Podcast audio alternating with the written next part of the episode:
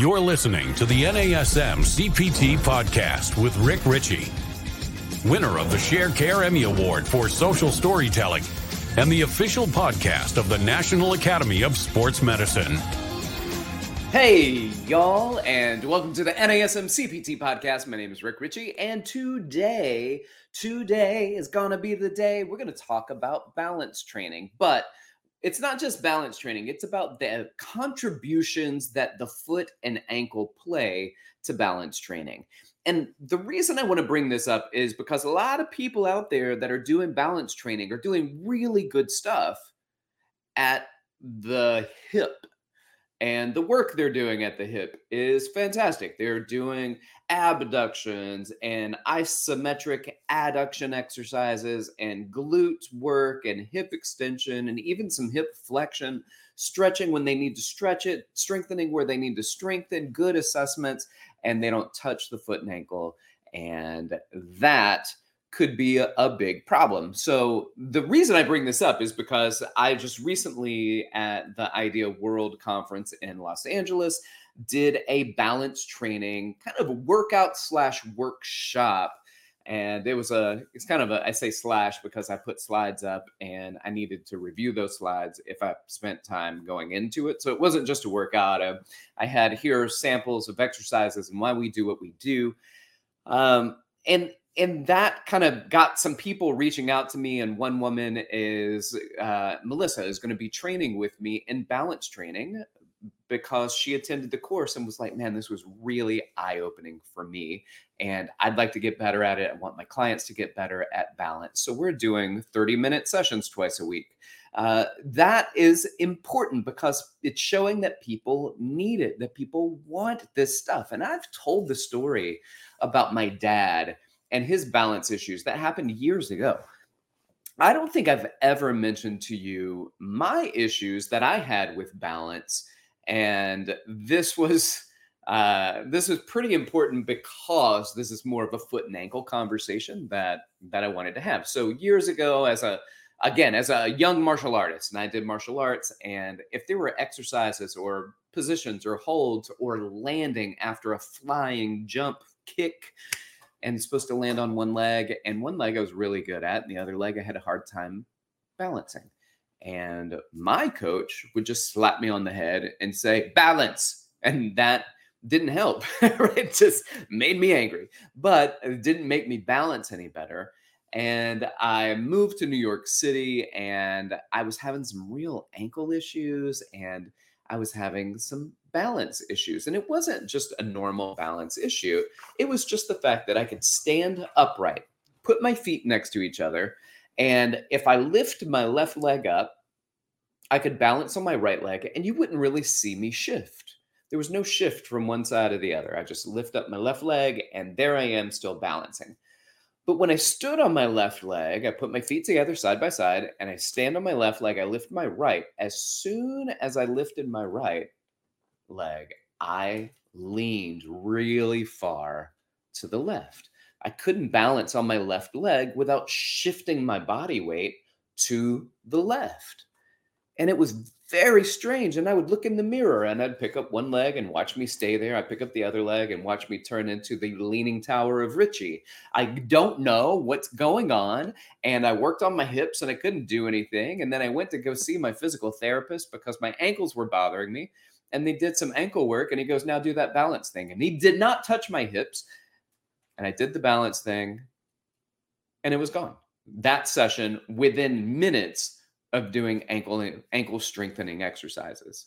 And i was like what the what are we doing here? Thank goodness i have somebody smarter than me working with and on me.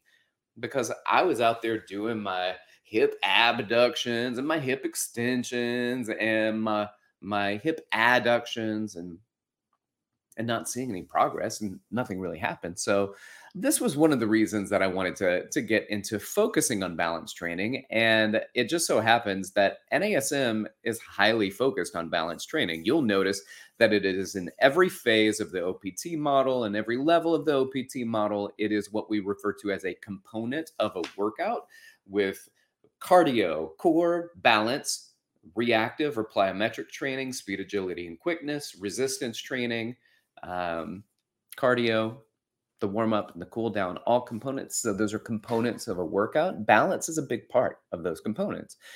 So I want to get into some of the benefits of what's going on at the foot and ankle and what you may need to pay attention to.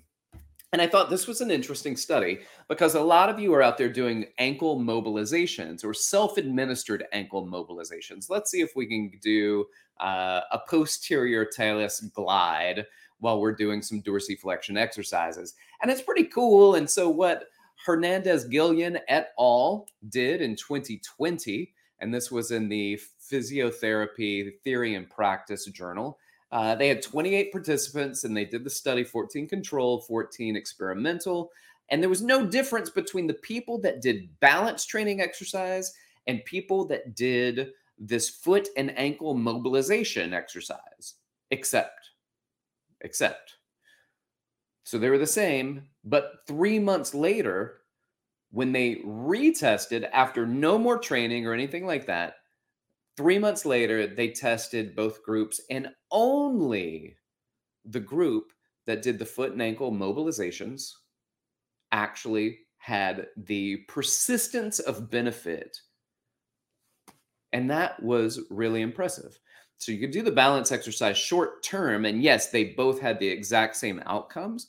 But when you do the foot and ankle mobilizations, we saw that that in the study lasted uh, for three months, but they didn't see the benefits for the people that just did the balance group. So I thought that was pretty interesting, but not as interesting as this.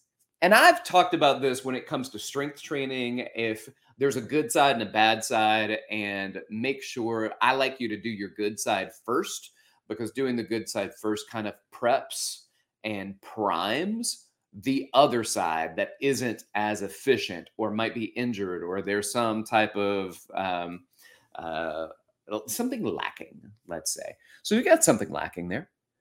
And so this study um, is a good example of talking about addressing both the both sides even the quote good one let me fix my good side because your good side may not need to be necessarily fixed but the good side is actually getting some type of damage or issue damage is not the right word um, neuromuscular inconsistency that needs to be addressed because of the issue on the other side. So this is lee et al. 2020 in um, knee surgery sports trauma arthroscopy the official journal. And this is about individuals with recurrent ankle sprains and how they demonstrate postural instability and neuromuscular balance control deficits in the unaffected side. And really, what it says, the takeaway is that the unaffected ankles, this is a quote, the unaffected ankles of the recurrent ankle sprain group showed significant decrease in both postural stability and neuromuscular control compared with the mechanical laxity group. So, what does that mean? It means my unaffected ankle showed issues, showed decrease in postural stability and in balance, even though it's not the side that their issue was actually taking place. And so, what do you do? You do both sides. So when you've got a client and they got uh, a balance issue and you're looking at the ankle and trying to address the ankle and strengthen the ankle and stabilize the ankle in order to support that balance, don't do it just unilaterally. Don't just pick on the quote bad side. You may want to also start addressing the non issue side because the non issue side may still have issues. And that's something to think about. Well, we talked about strengthening. So, what are some of the muscles that might be important to strengthen? I'd say the tibialis posterior is a good one. And this is Alam et al. 2019. And it's about the effects of strengthening the tibialis posterior and stretching the iliopsoas uh, when it comes to balance and when it comes to foot pronation.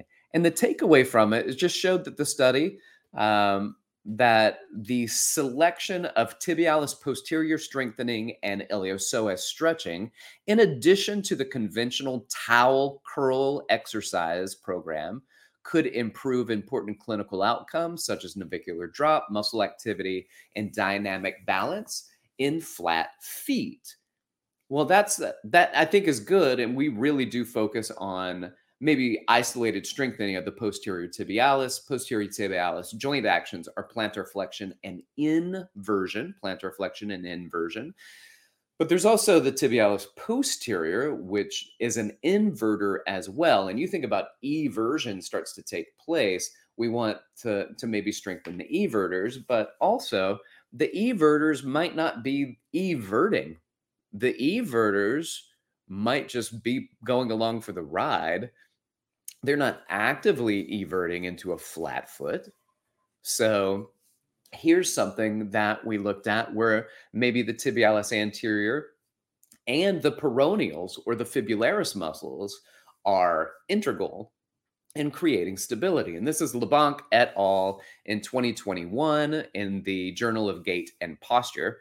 And it says the peroneals and tibialis anterior muscles have an abnormal activation in chronic ankle instability when it comes to individuals. and so if you got chronic ankle instability, you've got an inverter on one side and an everter on the other side and those muscles need to to work together to help stabilize the ankle not just in the frontal plane but both of them assist with different joint actions so some of the peroneals dorsiflex uh, one of the peroneals plantar flexes they all evert anterior tibialis dorsiflexes and inverts posterior tibialis plantar flexes and inverts. So we've got sagittal plane stability and frontal plane stability when it comes to this. So working both the inverters and the everters, uh, dorsiflexors, plantar flexors, stabilizing the foot and ankle in order to help with balance. You've probably heard of something called short foot. And short foot is just kind of shrinking the foot, trying to make it small, and really that raises the arch. And I think that's that's a good thing to do. But according to Kim and Lee uh, in 2020 in the journal Medicine, says there's a significant difference in static balance pre and post exercise in a flat foot group, but not in the normal foot group when uh, when it comes to to looking at short foot. So what that's basically saying is that if you don't have a flat foot, if you got a normal foot, which is already a shortened foot from a flat foot. What you're doing, if you have flat foot, is you're creating an arch, which shortens your foot. And so if you have flat feet, short foot is great. If you have just normal feet, it doesn't actually uh, increase your ability to balance. Now, it can it can help to strengthen the intrinsic muscles of your foot. So there's nothing wrong with adding it, but I do think that uh, becoming hyper focused on short foot for people that have normal feet and people that have high arches is not necessary. In addition, when it comes to short foot, Moon and Jung in 2021, uh, and the journal Healthcare says that their study, when it comes to looking at short foot and balance, is a randomized controlled trial. It says that they confirmed that the combination of short foot exercises um, and uh, um, when you're doing short foot balance, also, so you're doing short foot exercises and short foot balance, it's superior to just short foot uh, and mobilization alone to improve improving postural balance and control when it comes to flat-footed patients in a clinical setting. So that's important. Also, we see things like taping taping the foot and ankle that goes on into helping people balance a little bit better. And some of the taping that we saw in the research were things like the anterior and posterior tibialis were kind of the most common one, the extensor digitorum longus, which kind of runs the line of some of those other muscles that we just talked about. So there are different strategies when it comes to helping your balance. But the point of this is to to show how important the foot and ankle is. And we do spend a lot of time on the hips. We spend a lot of time on the hips, and it's a larger, you know, series of muscles.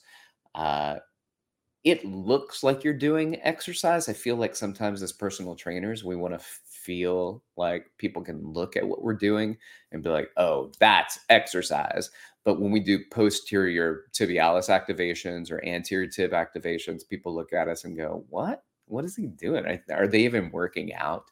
Um, uh, don't get caught up in that perception. Like you do enough working out on your own with other clients in in different ways where you're probably pushing them and making them sweat and all that kind of stuff. But like that's their goal and their need and their outcome when it comes to other clients that need this that helps to contribute to the goal that they're going after.